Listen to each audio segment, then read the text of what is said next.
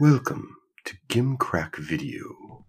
How can I help you tonight? Hey, yeah, we're just uh, browsing for something a little different. Well, have you tried our Forgotten Classics section? Is that the one over there under the sign that says "Blighted by God"? Oh, oh, I found something. Have you seen this before? Ah, never heard of it. Let's grab it. Enjoy your selection. You, you, you know, you know, we're still here, right? oh,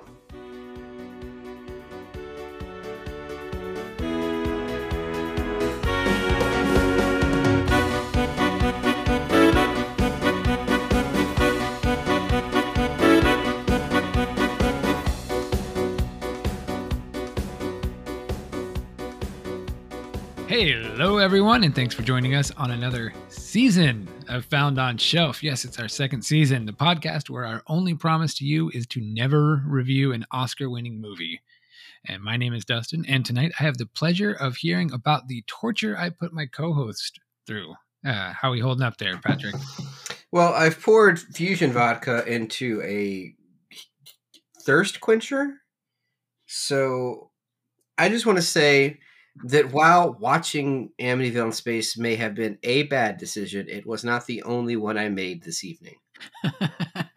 a series of bad decisions are happening right now. All right. Yes, I've read those books. Great A stuff. so I, I I do have a confession to make. Uh, I To Father Benna? yes. um, I I have never seen a single Amityville movie in my life. Oh, this is going to be rife for discussion because I have watched the Amityville horror and I have a hot take. so I, I I wanted to I wanted to change that for this new season of the podcast, and uh, that's why I, I decided I'd kick off the season talking about the the insanity of this franchise. I'm not talking about the actual content of the franchise being insane. I'm talking about the sheer number of movies and books uh, based on Amityville, uh, or loosely based, and just sometimes just in name. Um, have you seen any? You saw the first Amityville. Was that the only one you've seen? Yeah, so the only Amityville movie I have seen is the original The Amityville Horror. I didn't watch any of the sequels. I didn't watch any of the ripoffs or spin-offs until this film. And I uh, I didn't read the books, although I do have opinions on Ed and Lorraine Warren, so Yeah, and I I decided after watching uh, after watching this movie, I would go back and watch the original one as well. So that is fresh in my mind uh, watching that, and um, Did you like it? uh, it, it wasn't that great. It was just Okay, thank you. It was I- just okay. I don't understand why the Amityville Horror is as big as it is because I didn't care for that movie in the slightest. Yeah, it didn't need to be two hours long. First of all, No, it, it was it just drug on and on and on.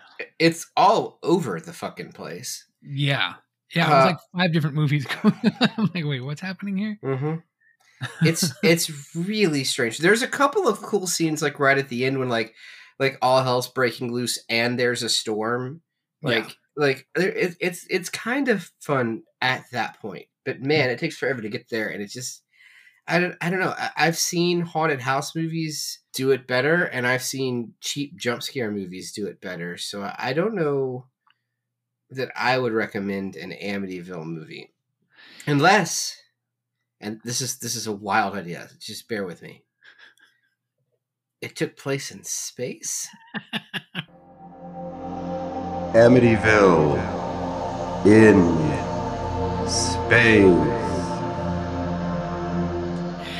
So for anyone listening here that's not familiar with the original, uh, so uh, the original film was in 1979, um, and that film and some of the sequels, some of the sequels, were actually based on a series of books, and it makes sense that there's so many movies because there was nine books that were originally written uh, about this situation, and the the original book and movie were actually uh, quote based on real events. Um, the names people are actually real. So in, in 1974, uh, Ronald DeFeo drugged and shot six family members in the house, and then a year later, this Lutz family moved in, and that's really about where the facts end. the book and the movies go on. You know, they, they were they were terrorized by paranormal activities and eventually left the house. And And buyer's remorse. yeah, uh, yeah, the mortgage was failing. The the the mar- that would have been great if he, was having financial problems. And- Mhm. oh yeah, then the haunted house was just like the background stuff, but it was really his financial and marriage woes that were the focus of the movie. That I would watch. the Amityville divorce, I would watch that. so yeah, um, subsequent books and movies went into uh, more detail about uh, the original shooter. So there was a prequel. Um, took there was a lot of I think stuff, it's part three, like the demon or something. something like that, yeah. And um, eventually they went with the with the route that certain items in the uh, the house were capable of being haunted, and if those items were taken to new houses, then that new house would be haunted. Uh, and that was a premise of somewhat for the uh, Amityville Exorcism, which was the first movie with Father uh, Benna. And uh, that was like uh, some guy that was doing construction on the house, like brought home a piece of wood, and then that just turned out to be up. Michigan J Frog. Basically, I would, I would have watched that. Um, so you know, th- these haunted items can basically go anywhere, even in space. Which brings us to uh, tonight's selection for the film. We've got Amityville in space. Now, Patrick, in the middle of watching this movie, you sent me a text message that said, "So, what exactly have I done to deserve this?" Uh, I Yes. don't think that that's a good elevator pitch. Uh, no, but I would like an answer. Voyage of the Rock Aliens. That's what you did.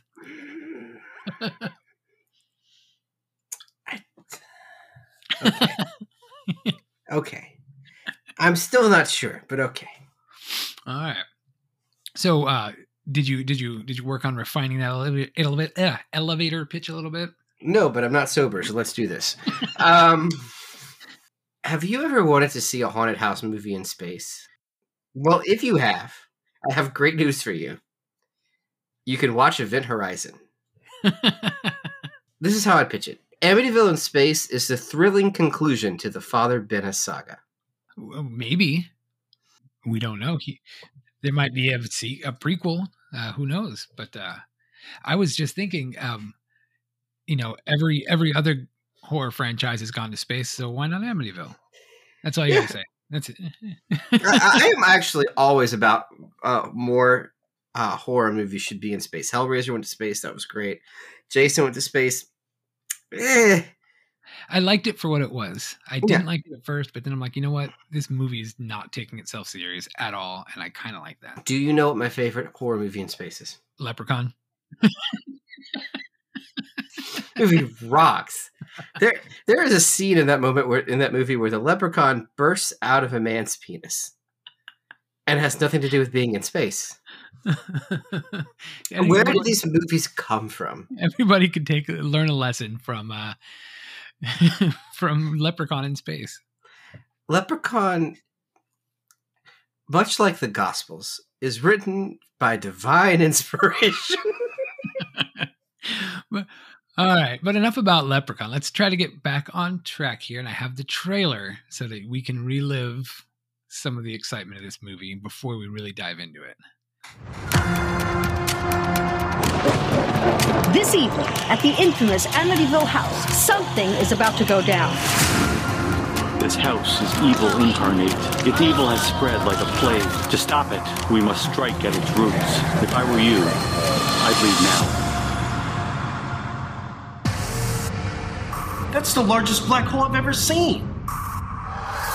We've never come across anything like this in space before. I think there's something more sinister at play here. I've got a bad feeling about this. It's already beginning again. The war between good and evil continues. We need to nuke that black hole. That house must be destroyed.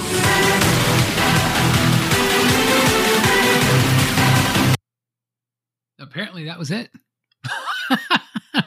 I had questions. uh, I, I do too. I'm not sure why the rest of that didn't load, but I don't know if we needed it. Um, what kind of questions you got? Why it stopped? That that answered them. Oh, it stopped because we didn't want to give it all away. Oh, nice save. guess. I don't know. So basically, since, since the original Amityville, the the murder was a real thing that happened. The house was a real place. Amityville is a real city. The concept of that is basically public domain. The the only thing that they can't use in these films is reference to the the Lutz family or the DeFeo murders uh, that were referenced in the first one in the book. So um, that's why you have so many movies based in Amityville. That's why you have uh, they say things like "We know what happened in this past" or "This house isn't a safe place." The house kind of looks different in just about all of them as well. It still has that similar look to it with the you know kind of almost eyes looking on the house, but other than that, it's just kind of whatever. Which they they grafted onto the house for the movie. Did they? Yes, they built that on top of the house for to get to, to get a look for it. Ah, it worked. So let's um let's get started with this movie. What do you say? So the, the movie stars. We promised higher quality in season two, Dustin. What are we doing here?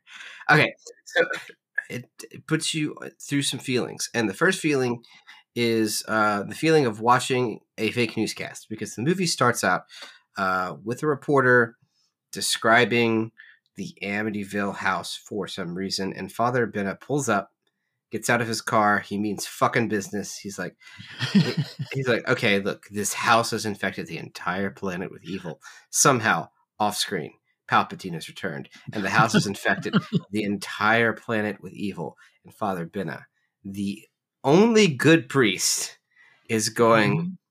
to that. That's canonical, like in both in.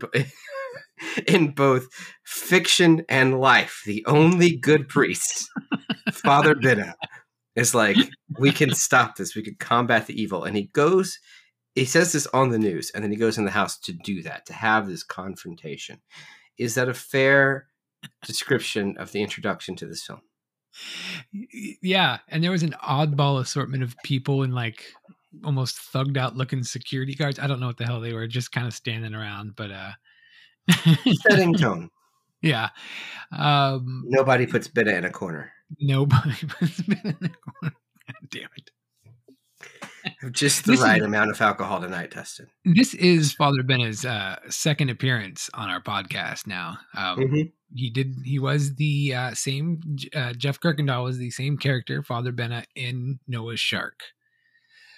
This So, is yeah. the third or fourth Amityville movie that the Polonia brothers have made. Oh God, I, I lost track. There's if you if you look at the the the production company behind the Polonia Brothers, the Wild Eye, like Mhm. Oh, yeah, because Wild Eye is a distributor, right? uh, yeah, Like- they're a p- producer distributor, and they just they have got the market on Amityville movies. I've got the My market for all this stuff. Like it's like watch, figure out how many Krampus movies are Wild, are Wild Eye releases. Oh God, is there a lot of them? Oh God, yeah. I, I can think of at least two, maybe three off the top of my head. so so yeah, um, but yeah, yeah, it's, that's kind of how it starts off with the news crew hanging out in the front, um, Mm-hmm. fake snow falling all over the place. Father ben That's saying, disgusting. it's time for the final battle of good versus evil. And then he busts out a little bottle of hand sanitizer that just says holy water on it. Pretty sure they sell that in the um, clergy sections of like a, a Christian family uh, bookstore. yeah. Um yeah, so he he goes in the house and he's trying to spray it around everywhere and the next thing you know his hand is holding one hand's holding the cross and it just starts spinning and spinning. Okay, so he's trying to he's performing an exorcism on the house, and um, the the demon is fighting back, and the way he chooses to do that is to rotate Father Benna's hand at an extreme speed and watch it wrench off of his body. He spins his hand completely off of his body as as repercussion for trying, having the audacity to exorcise him. The demon takes his hand, and I don't want to say that Evil Dead Two did it better, but it's clearly reminiscent. Yeah, yeah, that was uh, just a little interesting. Um, so yeah, so uh, and then he's like begging for God to help him. Mm-hmm. I'm familiar just- with that. Yeah. I'm, I'm usually doing my face in a toilet, but I guess that works too. um so yeah, and then the the handless father and the house just kind of blip out and disappear into space. hmm Yeah. And uh, So, the- so, so, so let- let's really, let's really, you're, you're going too far. You're going too fast. Let's slow down. Let's live in the moment. Let's play into space. Let's open it up a little bit. Let's just stretch out and just really explore the space we're given here. What happens is he is exercising the demon from the house, and he is exercising him so hard, he like casts him. He casts the demon off the face of the earth, and from the outside, we see the house slowly start to uproot itself from the ground and leave the atmosphere into the farthest regions of space, presumably on a five year mission. uh, wow. You you've described it uh I think better than it was presented visually. Polonia Brothers hire me. Uh wait for that uh found on shelf Polonia hmm Collaboration. uh, collab that we're working on, yeah. yeah, Cyborg Werewolf 2, Electric Boogaloo. so uh we we now fast forward through a bunch of uh stock space footage uh credit scenes and it is the year 3015 aboard the spaceship i think they said it's a spaceship wyoming Did they? i think so Okay. I- okay it, it, it could have been. I didn't know that they took the time to name it. Um, I okay. So the spaceship is an interesting set because it is a series of rooms with tchotchkes glued to the wall, but not like. Okay, I know when I say that you're picturing Doctor Who, right? Uh, You're picturing like cardboard walls with like plates and shit just glued up there and painted over to look like texture. But know, that's take not it- down from that yeah, yeah. That's not what I'm describing. What I'm describing is these are rooms that this is a film that requires you to really like use your imagination. Um, it's so what what is happening here is for set they have attached like like bric-a-brac to just offices in someone's house, but they are offsetting that with um, CGI tunnels. yeah. It's, it's it's an interesting look to space. I will say I have not seen it done before. and he their uh their little uh, uh their their command deck i don't know what you'd call it just has this like shiny plastic sheets behind them like not quite aluminum foil shiny but like this weird it's textured and bumpy and you can tell it's just plastic sheet from like the dollar store they put up there Okay, so I'm gonna say a couple things. One, this is you know it's the same thing as Winter Beast or um, a, a, a Christmas with Cookie. It is somebody saying, "Okay, let's make the movie and just make it to the best that we can." Yeah. However, that is right, and I think that's great. I, I applaud that.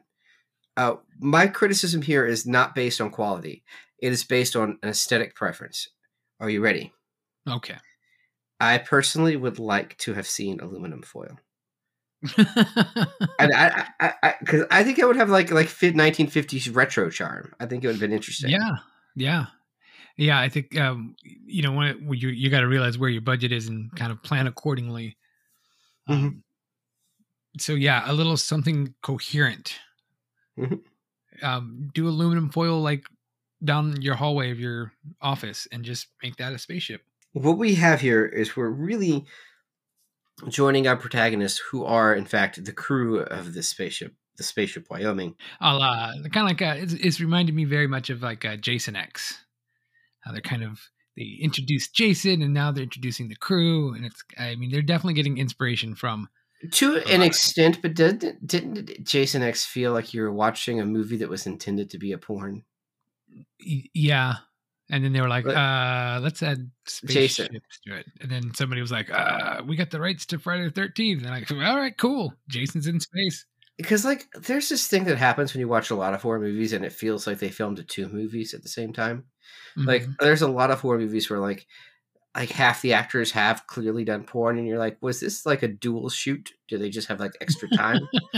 um Jason X is not that movie, but it feels like it was intended to be because like it feels like high budget Skinamax, right? yeah, It, like it, it was a very it's horny movie. He says like like one of the characters has a sex bot. yeah, Like just straight up. And like I know we're not talking about Amityville in space in this moment, but I just want to say I feel like there was more to the production of Jason X than I am currently aware of. And Yeah, it has there- been stated publicly.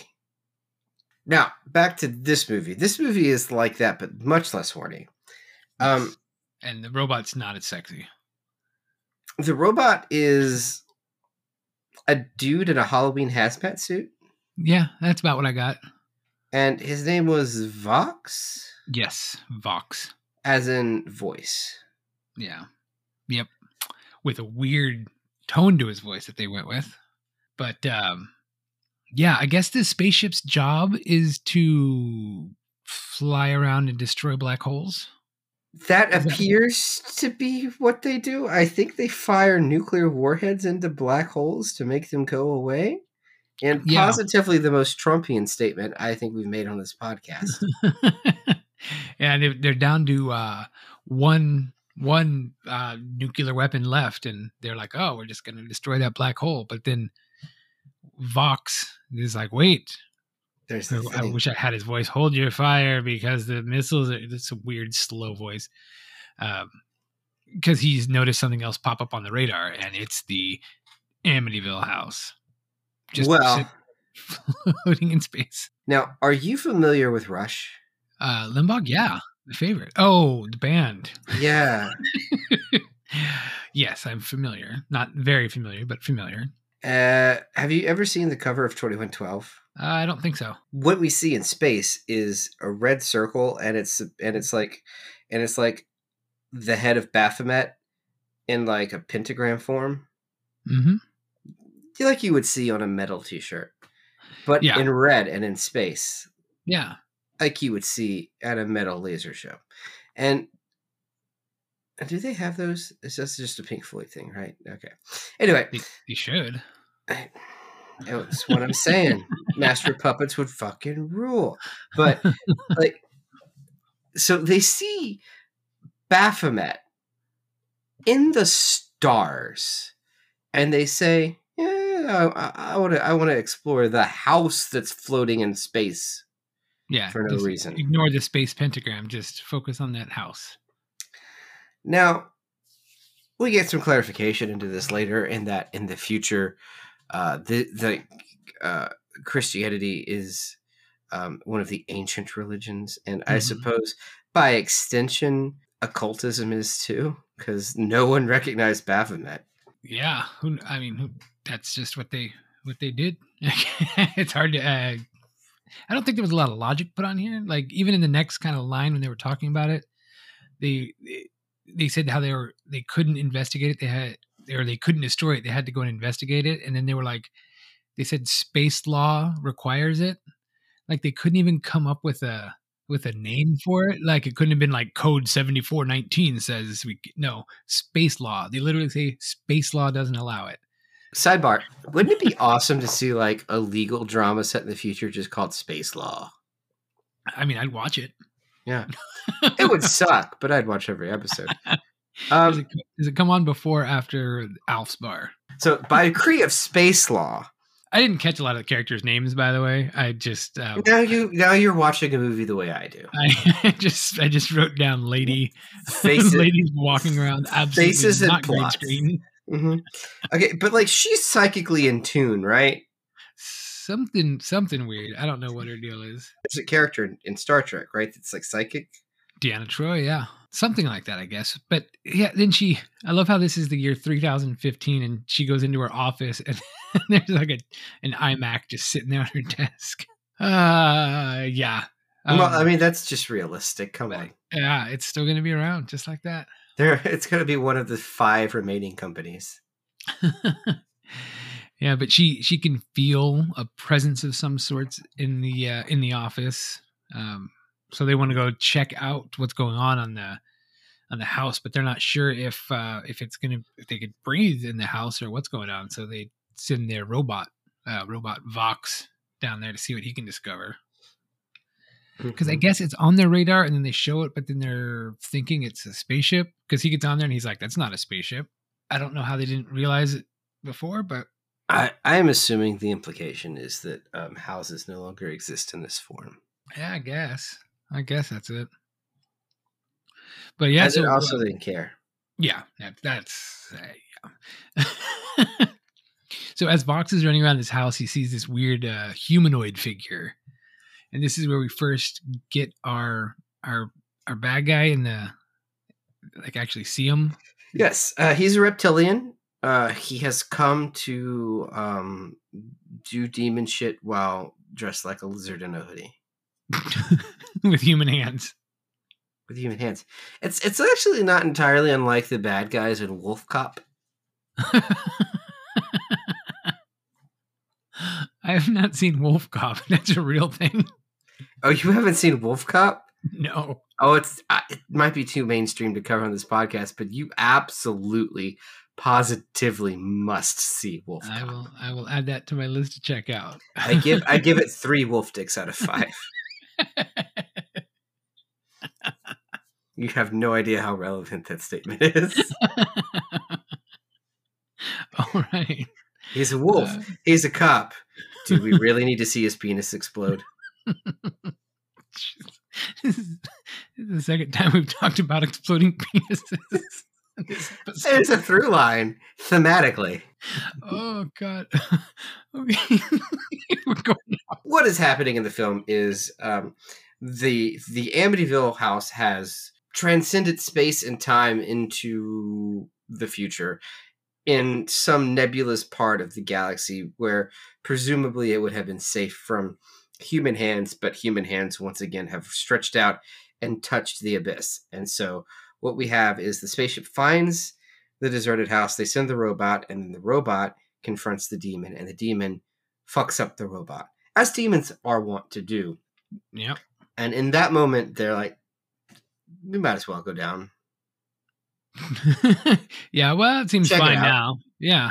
Robot's dead, so I'm sure it's safe. Yeah, everything's fine. Nothing picked up on the scanner, so we'll just go down there and see uh see what's Mm-hmm. happening. Yep. And what's happening is they find an unconscious Father Benna. Yeah. In They're just kind of it, yeah, and they do this weird thing where they're walking around the house like making jokes about everything, like, oh, a chair, look at this. And then the the captain's like, yo, check this out. Like it's an old, like, you know, the LED television. I bet I could get like twenty five hundred dollars for this. Bonus. Bonus. it was it was uh, very much a forced look how in the future we are kind of thing. And I'm like, you had an iMac in your med bay. Just relax. All right. Yeah. And oh, but yeah, when they before they find Father Bennett, the thing that leads them to where Father Bennett is, is I believe his hand. Yes, it's like a it does like a weird um thing. Yes. And by that I mean not like an action as in the character thing from the Addams family. Yes. And yeah, just kind of does the walking around and showing showing them where Father Bennett is. Yeah, and he Father Bennett just kind of wakes up and looks out the viewport and sees this space pentagram and just starts yelling no and runs away. Yeah, that's accurate. And they got they got him on the ship. Um he runs over to the to the missile control tower and tries- somehow puts the launch code in. hmm He was guided by the hand of God. You've seen Yep. the end of the stand. exactly like that. Um, and yeah, he was trying to fire the nuclear weapon into the house, and they stopped him from doing it. Um, yeah. Um, and that's yeah, and then you get the the the uh, entity, the Legion, which I believe is the same thing they used in Noah's Shark, because they kept saying "We are Legion" in that one as well. They've got one verse in the Bible and they just keep going back to it and back to it again. we are call us what is you what's your name? Legion, for we are a many. Yes, Everyone just like clues into the one thing. and they're like, "Oh, that sounds cool. All right." Mhm. And yeah, it is cool. Except that everyone does it. It makes it not cool.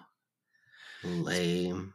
speaking of not cool, uh, Legion starts talking about how um, he's the there's more places he wants to rule and this and that and yeah, and then it goes uh, and Father Ben is explaining how he lost his hand, saying that he made a deal with God, and then he just reappeared, and that's all he remembers. Now it's important to know that Father Benna does not have a hand throughout the rest of this movie. They accomplish this fact by putting bandages around his hand. and at one point he's praying and he's still using the bandaged up hand in prayer. I mean, you know, old habits. Uh, phantom limb syndrome, I guess. I don't know.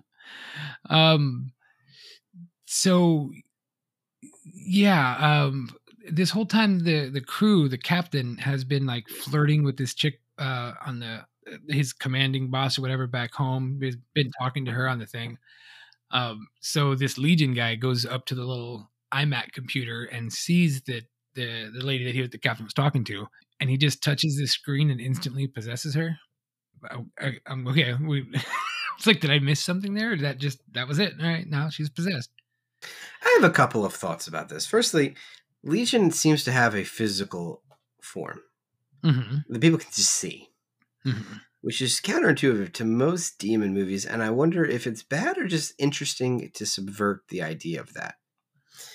Uh, they don't really carry it out in a way that's super commanding, though. But the, the next, but the thing that does happen after that is that he is able to then long distance possess someone through space zoom, um, Mhm. which is which is an interesting power to give anyone, really. Yeah, I think this is So kind of they started taking a lot of their touches from Star Wars at this point. Oh yeah, long distance mind control. Yeah. The Force has awakened. hmm Somehow, Father Benna has returned. Don't give him any ideas. So, yeah, he's kind of traveling on. He's uh, and then he starts possessing some other people, I guess. And uh, as the the Ma- Maitland, I think is the guy's name, who's one of the computer guys, and then the other the other guy that was firing off the rockets was um, uh, was also from uh, Noah's Shark. He's the cast of characters he likes to keep uh, in his movies.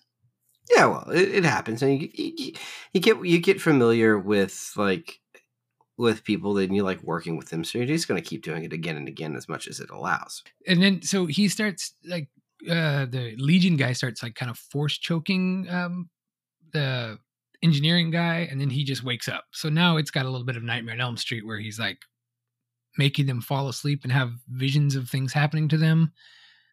And then they just wake up because it never happened. Kind of weird. Um i think they just wanted to have deaths but they didn't want to use the characters up too soon because they still had use for them I, I don't know why they were going with the infecting your dreams thing, but Um, actually, I, I do know why they did that. When's the last time you watched Event Horizon? it's been a little while. But I loved that movie, but it's been a long time. Does aren't Nightmare Visions part of the plot of Event Horizon? Uh, you you might be right. Maybe I'm spitballing and I'm wrong. I, I, I haven't watched it in a year or two, but mm, I've It's been like 15 years for me. as I'd watched it the one time only, so like I don't because I, I think it's overrated too. Mhm. I think when it came out, it was really cool because I mean, it was like a Oh, uh, for sure. for real haunted like space movie, which there really wasn't a lot of horror space movies out there. The idea that hell is real and is in space is actually awesome, and I think that it should be explored more thoroughly. And I don't know, a Hellraiser sequel. or more Amityville movies. Oh, more Amityville movies. Yeah, I'll take a couple more Amityville movies. I don't know. But what am I going to do? Not watch it? That's not an Uh, option. so yeah so everyone the the, the captain's having nightmares where like um uh, he's like having a confrontation with legion about um ruling him and he's like blah blah blah and i don't know he's just trying to bring him into the darkness and curse him and he just wakes up starts screaming and then the demon goes to father benna and tries to pull a darth vader and trying to like pull him into Mhm. the light or pull him out of the dark side and um Father Benna's not going for it apparently because he's just that damn righteous. He is. I've seen his hat. Yes. um. So the, the captain wakes up and he calls back to that uh, lady he's been talking to. Uh, I think I wrote her name down, Madam Tice. Um, and uh, now that she's been possessed, she convinced everybody back home to that they need to bring the Amityville house back to wherever their space station is set up. Um, for whatever reason. I mean, I guess they want the house back, but it, he seems to be doing fine possessing people without the house. So I don't know if that house is really that important anymore. They do a cool thing where they're they have like they're they're basically like Nerf guns that they're using uh, that are just kind of been painted, and instead of having to worry about doing laser effects on a lot of them, they would just have the like the the the point of the gun sticking off frame. So when they fired, you just heard the sound, but they didn't have to actually worry about laser blasts or anything like that. I thought that was a clever use to get around having a budget. Yeah, no, I think that's kind of cool. So yeah, they decide to go onto the ship and set detonators up to blow the ship up. And then I didn't quite catch they were going they had to blow it up and then leave. I, I don't know. yeah, I think they were going to blow it up and then leave, but there is a yarn monster that gets in their way. So they're, they're, they they they encounter like a lot of things you'd think they would encounter in this kind of scenario. The the the demon Reptilicus, um, and Mhm. and since he is Legion, he did send out a couple of ancillary demonic forces to really bolster the interaction. You know, give give give the movie some flavor. So one thing they run into is a transparent demon monster made entirely out of what appears to be yarn, with uh, no explanation given as to who, what, why, when, where, or how. Yeah, I, I, I said uh, yarn and dog hair with eyeballs stuck on it, and it was weird because it was almost not moving, and it was just like the green screen kind of shaking it around as it's chasing them. it was Oh, yeah. it was very odd, very last minute. I don't know what that what the idea was behind it. I don't know. I couldn't figure that one out in the moment. Um, and I still can't. I've been contemplating on it. I've been thinking about it for a couple of days. I've been reflecting on the film. and in, in all of my musings, this one eludes me. I think I, I want to see more more yarn monster. Yeah, and the sequel, Yarn Monster versus uh, Cookie. This is the end of the movie, though, right? We're getting there. Um, uh, Father Benna uses the uh, the um, hand sanitizer, holy water, to kill the yarn monster. Um, but then they've blown up their they they killed the transport guy. Um, so now they can't figure that out. But then they're like, oh, we just have molecular molecular destabilizers that will just transport us back manually. So that was a whole nothing that the other guy died. Um, yeah, Rocket Dude goes to launch the rocket. Um, the nuclear warhead that they have, we we didn't kind of mention that earlier. That was shown. It looks like it's straight Windows ninety five graphics. Like it's just old looking, and it's so weird that they're merging all this stuff. Like they got the weird green screen tunnels. They got the Windows ninety five rocket, and then they've got like the fake plastic stuff everywhere. So I, I, I sent you a note. I don't know if you've got it or if it struck a chord with you. This movie feels like playing Harvester or any of the live action horror Oh, computer yes. games. Yeah, It feels like a there's a word for like live action video horror video games of the 1990s. Um, that's what this feels like hmm by and large. Yep. Graphic wise, performance wise, story wise. entirely and I I don't necessarily mean that as an insult. I know it sounds like one, but like like because like some of those things are rad, but that is the like vibe I get. Yeah, very much. Um, so yeah, then they the um, so yeah, the father's uh, father Benna runs around splashing holy water and everything. Uh, Legion shows up, jumps in the transporter with him, and I guess they transport him out to the middle of space, and they kind of fight in the middle of space for a minute, and then get blasted by a laser. but it's like, what the hell's going on here? Yeah, it's a very definitive ending. hmm And then, yeah, Father Benna uh, hears a voice um, saying, "Welcome home, good job." Yeah. So you we know might, what, we might get a we might get a Father Benna as an angel movie. I think that's about- the only direction we could take this. what, what about the Amityville coma when you realize that this was all just a hallucination? Because because because he got hit because he he he he has a concussion and is in a coma when he fell off Mount Ararat after being attacked by the demon shark and Noah's mm. Shark. Is Noah's Shark canonical or is it a side story? Uh, apparently, there. Well, it, it might help the viewer. You do not need to watch Noah's Shark to fully grasp Amityville in space, and in fact, you don't even need to watch the first one, Amityville Exorcism, to really get these two movies. So they they do they, they stand alone, absolutely. Jump in wherever can- you want. Yeah, I think we can all follow uh, Father Benna's plight um, across time and space. It's different. Father Who. Right.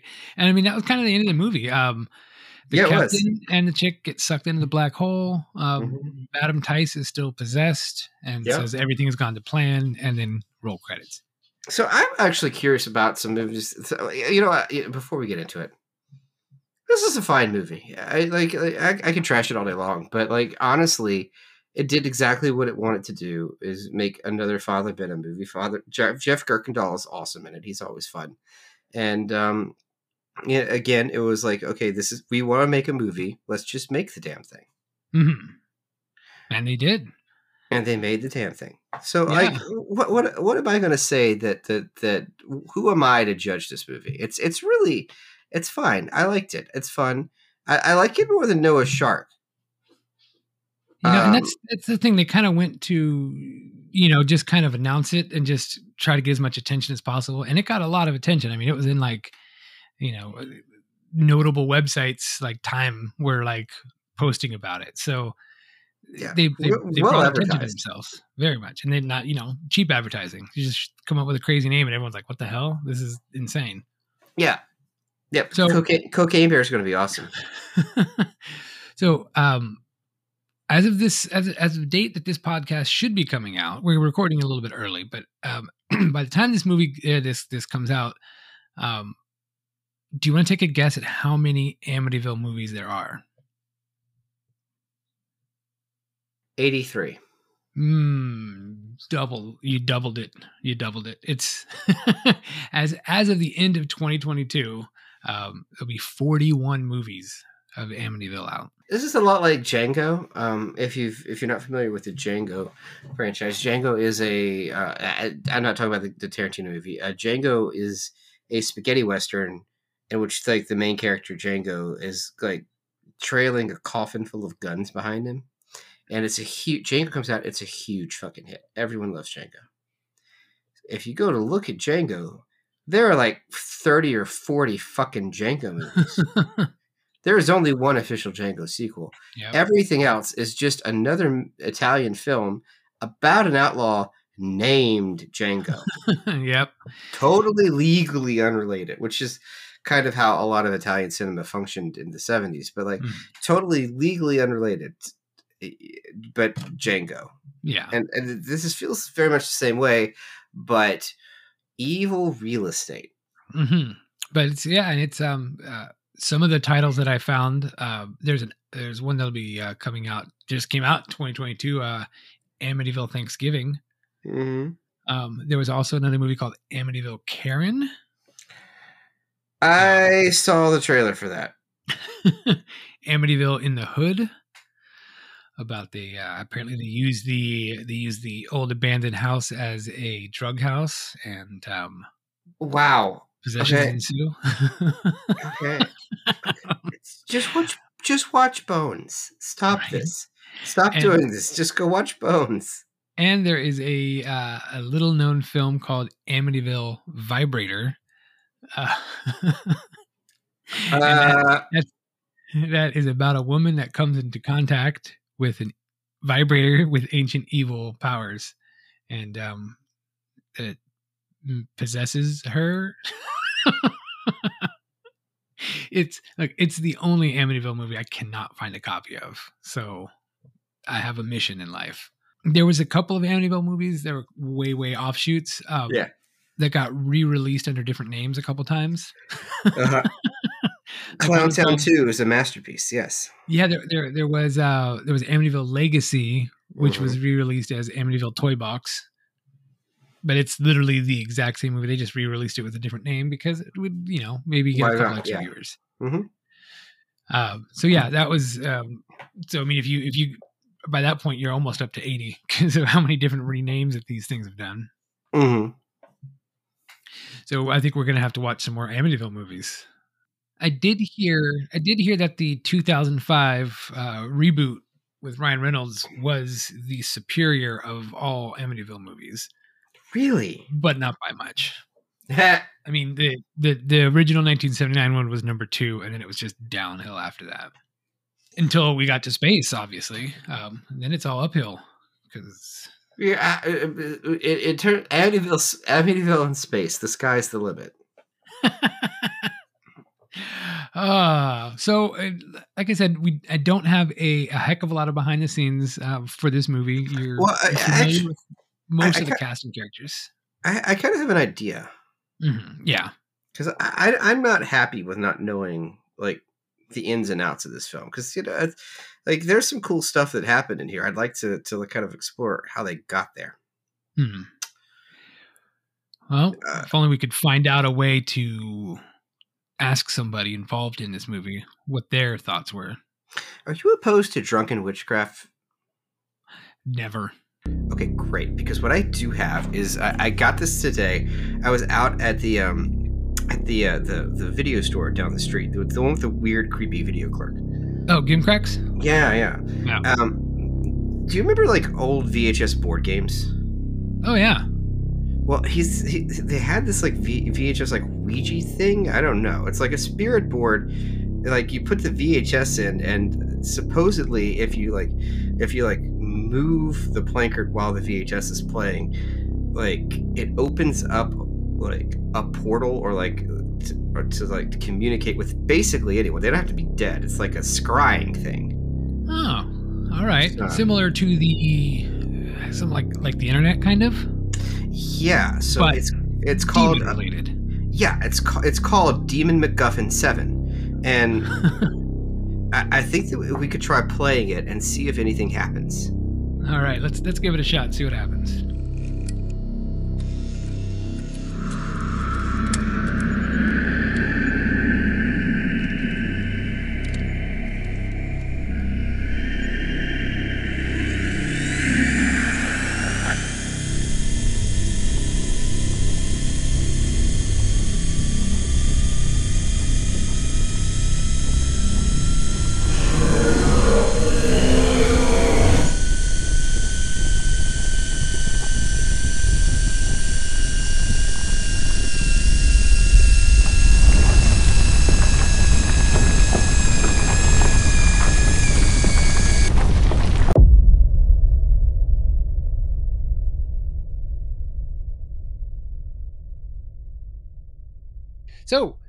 Jeff, I, I really appreciate you making the time for us here. Uh, I know you've been a, been an extremely busy guy. I went and checked your checked your IMDb, and you had in uh, this episode's going to air in February, but um, when I checked it just now, you had in 2022 seven movies and a TV series. That's that's quite a busy year. Uh, I was pretty busy this year. It was uh, pretty exciting. So, so for for our audience that might not be familiar with you, we uh we saw you in um what was the first movie we saw him in, Patrick? Uh, the first one we watched was Noah's Shark, Noah's Shark. and then recently we watched um, Amityville in Space. Mhm. And um, I, I- I think all of the Amityville movies are connected, or they feel that way. Uh, some of them are Uh, connected, yes. Okay. But uh, but you play Father Benna in all of them, and it's a fantastic character. So we we definitely wanted to have you on the show. I I played uh, Father Benna the first time in uh, 2017 movie uh, Amityville Exorcism, and then the second appearance was uh, Noah's Shark, and then the third one was Amityville in Space. Do we have any uh, future plans for Father Benna? You, you work anything in the works? Uh, nothing concrete. There have been some uh, rumblings about him going up against uh, some bad characters uh, from uh, other Polonia movies, which would be fun, but uh, nothing uh, definitive yet. That would that would be great. I would like to see Father Benna fight the feeders at some point. that that would be uh, that would be exciting. Uh, uh, Feeders Three was a lot of fun to work on. I and I was really pleased with the way that came out too. Yeah, and and speaking of the of the Polonia films, you did um what what was the the first film that you guys did together? Was it the Return to Splatter Farm, or did you guys do one before that? Uh, the first film I acted in, or the first film that uh, Mark and I like, collaborated on as like co-producing. Um, the, Yeah, the first film I ever did, the first was that the first one you did with Mark? uh, the first one that Mark and I collaborate collaborated on uh, as uh, co-producers was uh, Return to Splatter Farm. Yes. And when did you get into acting to start with? Because I saw you you did some some music videos in the past too. Uh, yes, I got into acting back in uh, the mid 1990s. Um, I, I had taken uh, some uh, video production courses in college in, in the early 1990s, and that's when I got into video production work. And I also started taking acting uh, and theater courses around that same time, and I got to know some of the other independent filmmakers in my area. So it was around the mid 1990s I started acting. Oh, wonderful! What were, what were some of the first uh, first roles that you uh, were in that maybe we could uh, check out if we wanted to see? let's see.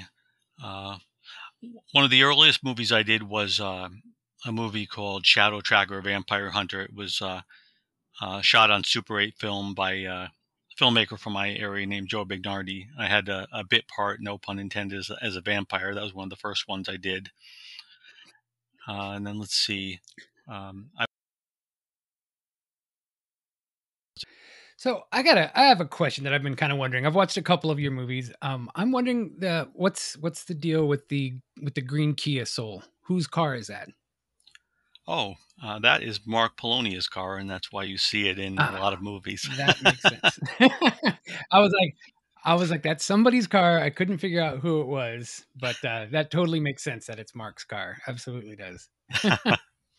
that's funny, and, yes. And you've worked with a, you've worked with quite a few people in a lot of these. Like, uh, um, I've I've seen Jamie Morgan pop up in a few of them. Uh, Titus, uh, probably butcher his last name, Himmelberger, I believe. Oh, that's it, yes. Um, did you guys know each other before you started doing these films, or did you guys kind of meet while you're filming? Um, I met those people while filming. I met Jamie Morgan. I think the first movie she did was It Kills Camp Blood 7. That was around 2016 or 2017. And uh, Titus, I think, came on board around the time we did, I think, Amityville Exorcism. He's a, he's a local actor. He lives in that area. And uh, Jamie's from New York, I know. Uh, but you uh, you see a lot of the same people. Uh, I, I Mark has a lot of regulars, and I've gotten to know people through the projects. Yeah, you guys seem to, and you, you were you were going to be working on a, a you're you're co-directing another film. I saw you post on Twitter the other day. Oh yes, uh, yes, it's a script that I wrote. It's called The Stalking, and it's a killer plant movie. It's going to be our follow-up collaboration, and we have shot some scenes for that already. We've shot with some of the minor characters, and we've done um, effects shots and inserts and that type of thing. And we plan to film with the main cast next uh, next year around May. Well, that sounds exciting. I like the idea of a, of a killer plant. Yeah, it's always fun. How how long does it take you guys to normally film one of your movies? Because you guys seem to kind of go for maximum effort on minimum budget. Oh, right, right. Um, filming one of Mark's movies usually takes between three and maybe at the most six or seven days, but most of them, most of them were able to film around. Let's see, takes around two to three days. Two, two would be minimum. That's the quickest I think we've ever done one, and but you know, two, three, four days, that type of thing. I, I've been on a couple where it was a little bit longer. I think the the longest I stayed in Pennsylvania was maybe six days. I think that was for, I think Amityville Death House. That was I think six days. All right, and, Oh, those and are so- definitely so- high intensity sh- uh, shoots if you're going that quickly. yeah, Mark's very organized. He has everything mapped out. Um, you know, with the cast, locations, uh, props, effects, and everything.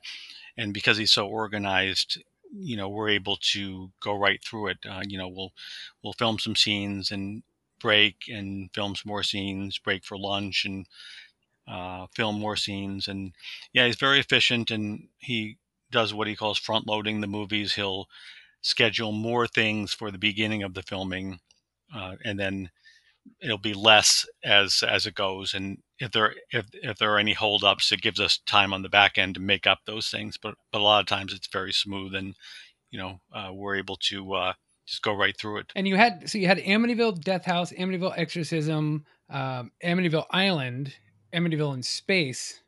Are you guys doing any more Amityvilles that you're aware of? Let's see. At at this point, I let me think now. No, at this point, I don't know about us doing any more Amityvilles. That yeah, that is a lot of movies. I know. I I never would have I never would have imagined I'd be in so many Amityville movies, or you know, just one. You know, it was pretty exciting. The first one was pretty exciting. I thought. Mm-hmm. And then to be yeah, in the uh, horror movies tend to have a, a trajectory of eventually going into space. We're all about like when they send horror movies into space, and usually the next movie after that is like a reboot of this series or something because they never really seem to know where to go after space. If if there was if somebody's going to make a movie about about your life, who what actor would you have play you, and what would be the title of that movie? Oh boy, I don't know if I'm going to be able to answer that one. I've never thought of that before. it's a very it's a very first date question. Uh, I, I know when I I know when I was younger, uh, a few people told me I looked like Anthony Michael Hall, but when what he used to look like when he was young. Uh, that's not that's not at all answering your question, but I was trying to think of anybody. it's a tricky. What about a name? What what kind of a title would would uh, the the Jeff Kirkendall film biography have? Oh, it would probably it would probably have indie in the in the title, uh, indie artist or uh, you know misunderstood indie filmmaker or something like that. Since I've been so involved in the independent or a lot of people use the term Would you have- underground movie scene. Yeah, you've been around a while. Can I ask, um, since you've played so many types of characters, is there like a, a favorite type of role you gravitate to? Well, I, I I played a lot of fun ones. Uh, I think a lot of people would say the same thing. The the the bad characters are Yeah. always kind of the most fun. I played a bunch of uh, what you what you you would call uh, unlikable scientists and doctors and things, and those are always fun because you, you know you get to rough up other characters and say, say things you wouldn't say in normal life. the, characters everybody loves to hate, so those are kind of fun, I think. But there have been a couple of the good characters I really liked too. Uh, probably my favorite role was uh, Andy Kilpatrick in Jurassic Prey because he was a uh, the character was a washed up B movie actor. And I thought that was pretty funny. He- He's he has a line in the movie about uh, having been in a lot of movies nobody's ever seen before. I thought that was kind of funny. Yeah, you guys kind of uh you guys got a lot of attention with that Amityville in space. That was, Yes, that one of your more popular films, at least from a mainstream point of view.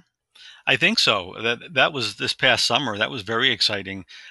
I uh, I'll look around the internet sometimes uh, to see if I can find anything about uh, movies coming out. You know, the ones I've done that haven't come out, and and it had been it, earlier in the year. It, had been kind of quiet, but I'd done a bunch of films.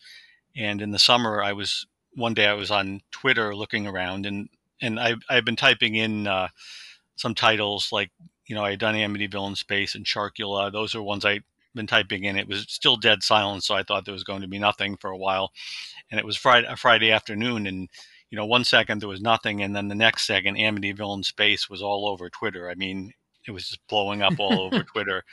And then, strangely enough, Wild Eye uh, put out the release for Sharkula almost the next day, which is something they hardly ever do. They don't usually put out one mo- one movie and then another one immediately. Usually, there's you know one movie and then it'll be at least you know six months before the next one, and then that one got a lot of attention right at the same time, and both of those movies were you know all over the place. And then we got all this this media attention, you know, from different websites and.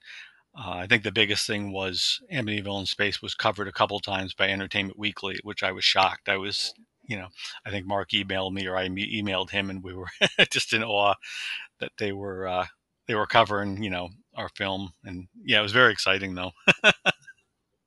Yeah, that's cool. I mean, a lot of people, you know, kind of like to trash some of these indie films and stuff like that, but I don't see them, you know, making some stuff in Entertainment Weekly. So, you know, it's like you gotta you gotta kind of roll with it. And while that was smart to kind of ride the wave and uh, just kind of start, you know, promoting other things because now people are looking at Amityville in space, going, well, what else are they doing? So that was a very smart play on their hand. Um, yeah, I, I think when- Wild Eye does a really good job. They're one of the companies that really knows how to promote the movies. Uh, if you look at uh, a lot of their releases, uh, their box art and their poster art, box art, and the trailers are really good, and they get attention, and uh, they're a lot of fun. And yeah, so uh, yeah, it was a really it was a really cool thing. Yeah, definitely. You know, it's it's funny you say that because half the time I don't realize it's a wild eye picture until I, I put it on because I'll I'll be the type of person that will like follow production houses and things and try to to see what what people are coming up with. But anytime I'm just looking for something to watch and I'm going through like trailers on say Amazon Prime or something, going to to, see what I need to watch. Like, oh, this looks awesome. Let's watch the trailer. That's awesome. Let press play. Wild Eye releasing catches me surprised every time. I'm like, oh yeah. So they're really quite good at marketing. That's definitely true. Yeah, definitely. Yeah, I remember seeing a Velocipastor, and I was like, "Oh, that's Wild Eye Is it? too." All right, like See, yeah, yeah. every time I'm like, there they are again. there are some naysayers and stuff like that. How how do you how do you react, and what could you tell other people when when people do give you kind of negative reviews about your performance or about the movies, and they kind of you know social media is terrible at that. They just try to trash everyone all the time. How do you handle it, and how would you kind of advise other people that are just starting up and wanting to do something to, you know, how should they? What kind of advice would you have for them? Well, it's something that I got used to pretty quickly um, because, uh, as you say, these are uh, micro budget movies, and a lot of people, you know, will tr- put out negative things about it for different reasons. Uh, so sometimes I get the feeling it's not even so much about our movies. Uh, could be anything they could be angry about, but uh, I think that these micro budget movies are an easy target because you know they don't look like Hollywood movies and that type of thing. Uh, but but you know, just uh, being a performer, you have to uh, learn to accept it, and and because people have all kinds of different opinions. Uh, you know, I I like to read the ones that that are more substantive. You know, I don't like the the reviews where you know they they just go after people and you know name call and that type of thing but but if people have legitimate criticisms i'm always interested in reading them. I think the funniest ones are or the best ones are the ones even if they trash the movie if they're funny sometimes some of the reviewers are really funny and you know that's interesting to to read. Um, but you know personally i've just gotten used to that type of thing. I you know of course you always hope for good reviews and those are always great to read but you have to expect you know people have all different types of opinions and uh, you do have to have a thick skin for it you know uh, because even you know even uh, performers in hollywood their movies get you know torn apart as well and uh, you know you can't expect everybody to say glowing things all the time so uh, yeah you just have to you know take the good and the bad i'd say Yeah, I've always been a, you know, this movie wasn't for me, but you might enjoy it kind of guy because, you know, you can't like everything out there, but um, just because you don't like it doesn't mean somebody else, you know, won't find some some form of enjoyment out of it. So, yeah. Would you would you have any interest on doing more kind of mainstream type movies or do you you like sticking with the indie circuit? Oh, I, I'd definitely be interested. You know, if something came along, I, I, I pretty much, I must, I pretty much say yes to everything now. Um, I mean, I like, I like the indie stuff because, uh, you know, you're as an actor, say in one of Mark's movies, you're very involved in everything. You're a big part of the production. Whereas when I was younger, I, I, I did, uh, I did get involved in some, um, productions that were being shot in the area. Like there were a couple by NYU students, and it seemed like a bigger production, but you know, you were just a production assistant or an extra in the background, and I didn't really enjoy that so much. Although it was interesting watching it, uh, so I do like uh, with these indie movies how you know I'm a big piece of the puzzle. You know, but if something bigger came along and I got- offered something and it seemed like a good opportunity, you know, yeah, I would definitely consider it. So.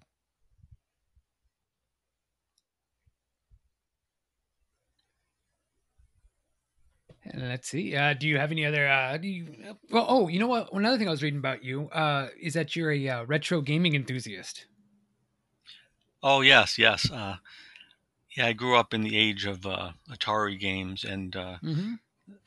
in the last five or six years ago, I've kind of gotten back into it with uh, with the resurgence of these systems. Uh, you know, the uh, Atari Age site and all the uh, the interest in the old systems and the homebrew games that are coming out, and eBay where you can buy this stuff. So, yeah, I, I had played it back in uh, the late 70s and early 1980s. And then, like a lot of people, I, I think the same, it was the same story. At some point, it got put in the basement or got the Atari got Mhm. sold or something. and I forgot about them for a lot of years. And then, yeah, it was probably like five or six years ago. I was in, uh, I think it was Walmart, and I saw a book on the shelf. It was called Art of Atari, and it was about, uh, it was about the artists who created all the great box art for Atari back in the day, who, for whatever reason, Atari never credited. And that was the book was about them. They're telling their stories, and it had a lot of great art in it. And I hadn't thought about Atari in a long time, and I read that book, and I I said, "Wow, that's you know kind of interesting." And then I kind of discovered Atari Age at the same time, and I was thinking, well, this is going to be you know just a kind of a history site. But I was amazed to see that there was this huge resurgence in Atari, and not only were people buying the old games again, but all these new games were being made, but for the consoles, the old consoles. And I've kind of gotten, I've kind of gotten back into it in the last few years, and kind of started collecting the uh, the boxed games again and playing a bit too. Nice. Yeah, I'm kind of uh, bummed out. I used to fix arcade games, and at one point, I had a couple of really old arcade game boards, and all I just needed was a cabinet to put them in.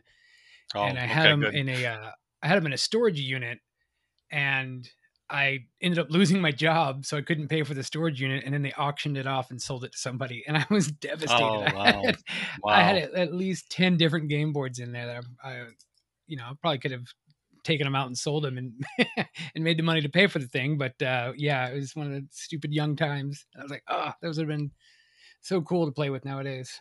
Wow, yeah, I enjoy I enjoyed a lot of hours in the arcades back in the day. Um, you know, whole days were engulfed. I was engulfed in the arcades. Yeah, that was that was a, that was a fun time.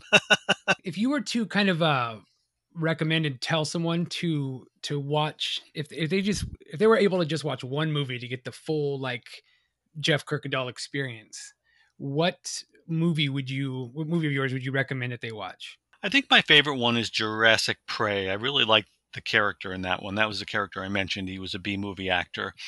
That's probably my favorite character, and that's that's a really fun movie. I have good memories of making that and playing that character. And that one that one's been released in four or five countries actually. It's a lot of fun. It's a, a dinosaur movie. Yeah, it's it's just a fun B movie. Uh, that'd probably be my favorite one. Maybe Sharkenstein would be my second. I liked. I played this uh, mad scientist character in Sharkenstein. That one, that one actually has been released in a few countries. Also, that's that's really popular in Japan. I've been seeing a lot of stuff uh, st- stuff on it over for, and the Japanese uh, Twitter pages and. But that was a lot. That's a lot of fun. That's that's another monster movie that I enjoy doing. And yeah, yeah, they're they're two different different characters with different tones, but they're my favorite ones, I think. Yeah, and you gotta love Tubi. I mean, there you, you can find a ton of your movies on Tubi, which is which is great. I know it does seem to be the destination. I know. I yeah, I did a search the other day, and you know, just I'll search my name just once in a while, and I think it was twenty four or twenty five movies. Damn, all Mark's movies are on there, and uh, they seem to be a they seem to be a really great destination for the independent, you know, underground movies. Yeah, they're really cool. It's a really cool thing. yeah, what you know started off before everyone trying to you know get get movies into Blockbuster and how hard it was to get you know to get found out. Now you know you could just upload something to to YouTube. You can have Tubi sign up for it, and it's it's a great way to discover new people. Yeah, it is. It is very cool. It's very different. Yeah, uh, it was harder to uh, to get your stuff out there. Uh, you know, decades past, and it, it is. Yeah, it is very cool that people can uh, go right to stuff and find all kinds of stuff. There was this brief period in the mid 2000s where if you found out about an indie movie and you wanted to watch it, you could only you had to buy it. But also the VHS stores didn't stock everything anymore. So you, what you invariably would do for like two or three years there would be go to Suncoast Video and pay like twice what the movie is worth. Yep. And then you had to like it because you paid forty dollars for it. but I, I found a lot of stuff that way through like you would go through the forums and see what was being developed, and then you you know this is before YouTube, so you didn't have a trailer, and you're like, well, everyone says this movie's good, and you'd go to the mall to the you know to either Suncoast or Fye or Sam Goody, and like, okay, well, I I read about this, let's take it home and watch it, and you'd find some really fun experiences that way. Yeah, I know. I know Yeah, a little bit about Suncoast. They're pretty famous, and I, yeah, that's that. That was one way to do it. And I, I used to sometimes buy independent films at the the conventions too, early on. And I, I did purchase uh, the copy of uh, Amityville in Space because by the time we were watching it, it wasn't available on any of the streaming stuff. So I Oh, did. thank you.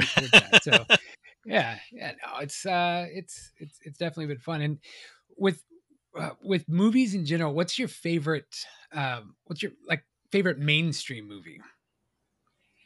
Oh, Like mainstream movie. blockbuster mainstream movie. Hmm. Well, I I don't know if I have one favorite. I uh, I I like movies in general. I go to a lot of movies. Um, that in fact, uh, I have a couple of friends. We still go to the actual movie theater a couple a couple times a month, which is probably more than a lot of people. Um, but I, I don't have any one particular one. I'm trying to think now. Hmm. Yeah, it's kind of a tough question. Yeah, I, I wouldn't be able to answer that either because I've got like so many in different genres, and I'm like, well, what are we talking about? We're talking about action, comedy, drama. What? It's hard to just narrow it down to a favorite one. Right. Right. But, uh, I, I know the, the the movie that got me interested in the horror genre was the original Nightmare on Elm Street. I uh, I watched that on VHS a couple of years after it was released, and and uh, that was the one that kind of drew me into the horror genre, and I was a big fan of that series, and and then I started watching some of the other uh, franchises from that area and reading Fangoria magazine and all that type of thing. But yeah, but that movie was uh, it's still one of my favorite ones to this day. Yeah, I think that was one that got me into it uh, as well. I remember trying to forge a note from my mom to go see. I forget which Nightmare on Elm Street was in theaters. Like it was, uh, it might have been like five or six, something like that. But yeah, I was trying. I wrote a note pretending to be her, saying it was okay to sell me a ticket to go see this movie. I, I did not get in, but I tried. Yeah. Uh, I saw Pumpkinhead 2 when I was six, so that's my origin story.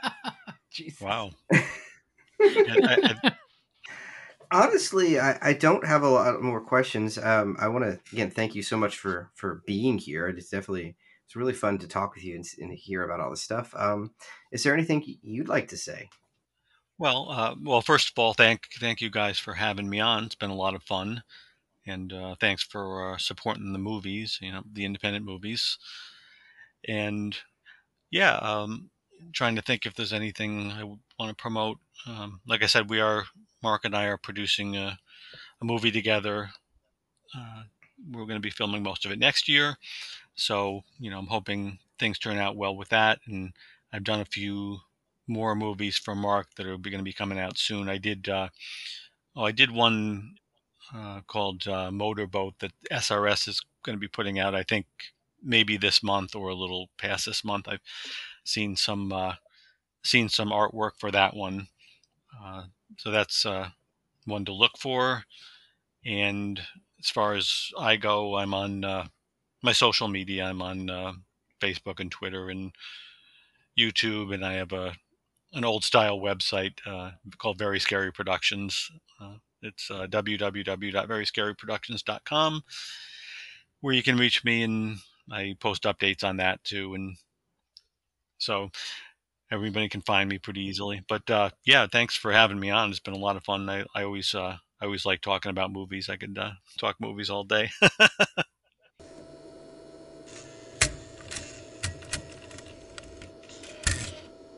Holy shit! I can't believe that worked. That was really that was really something. Yeah. Well, we we did Appropriate learn, uh, reaction. Yeah, we did learn quite a bit of, uh, about about the star of this movie, Father Benna himself, and we learned a lot about uh, learned a lot about each other. I think Ourselves, yeah. grew in a lot of ways. It turns it's it it it turns out that the real Amityville in space was the friends we made along the way. Oh God, I hate you.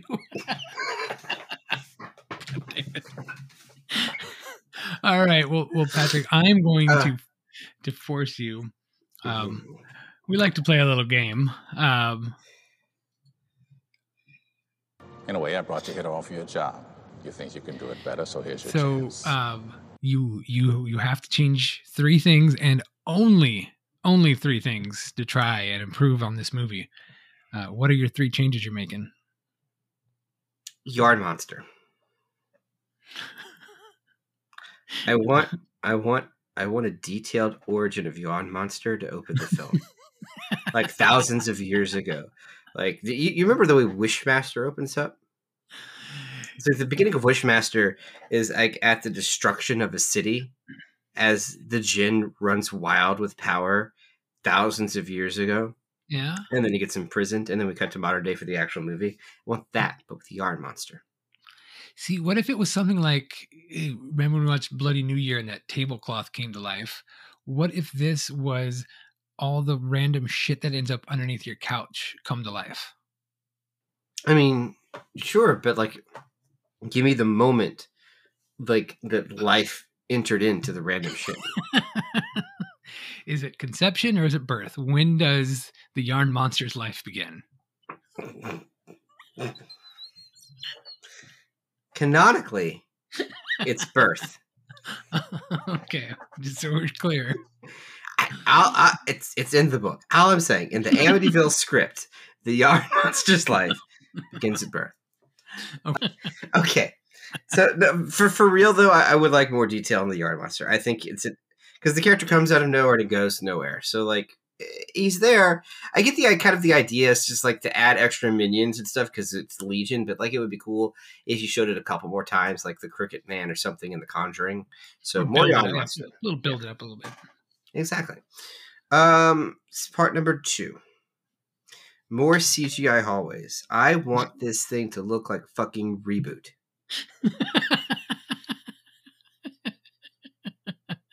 There's an analog charm to that, like lead into the harvester aspect.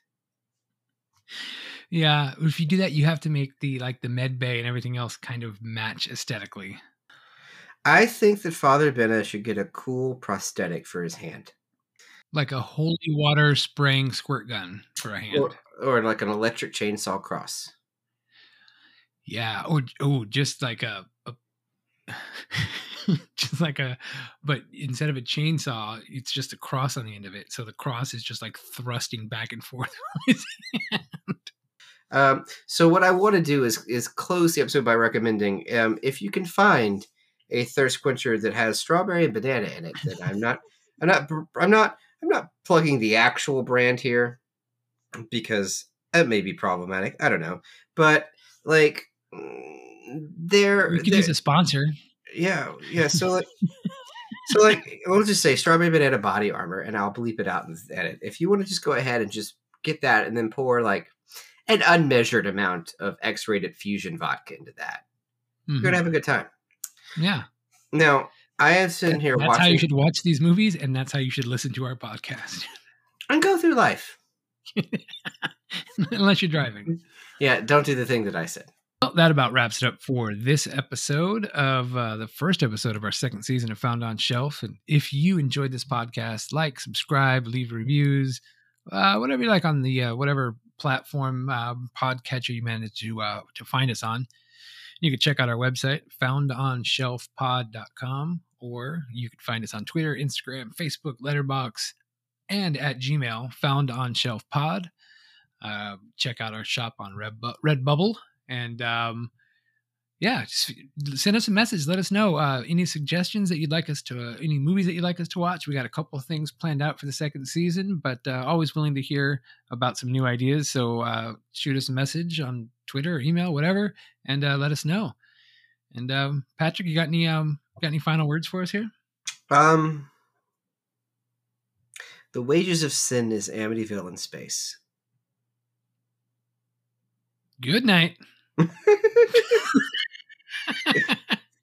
oh shit! I forgot to clip the outro audio.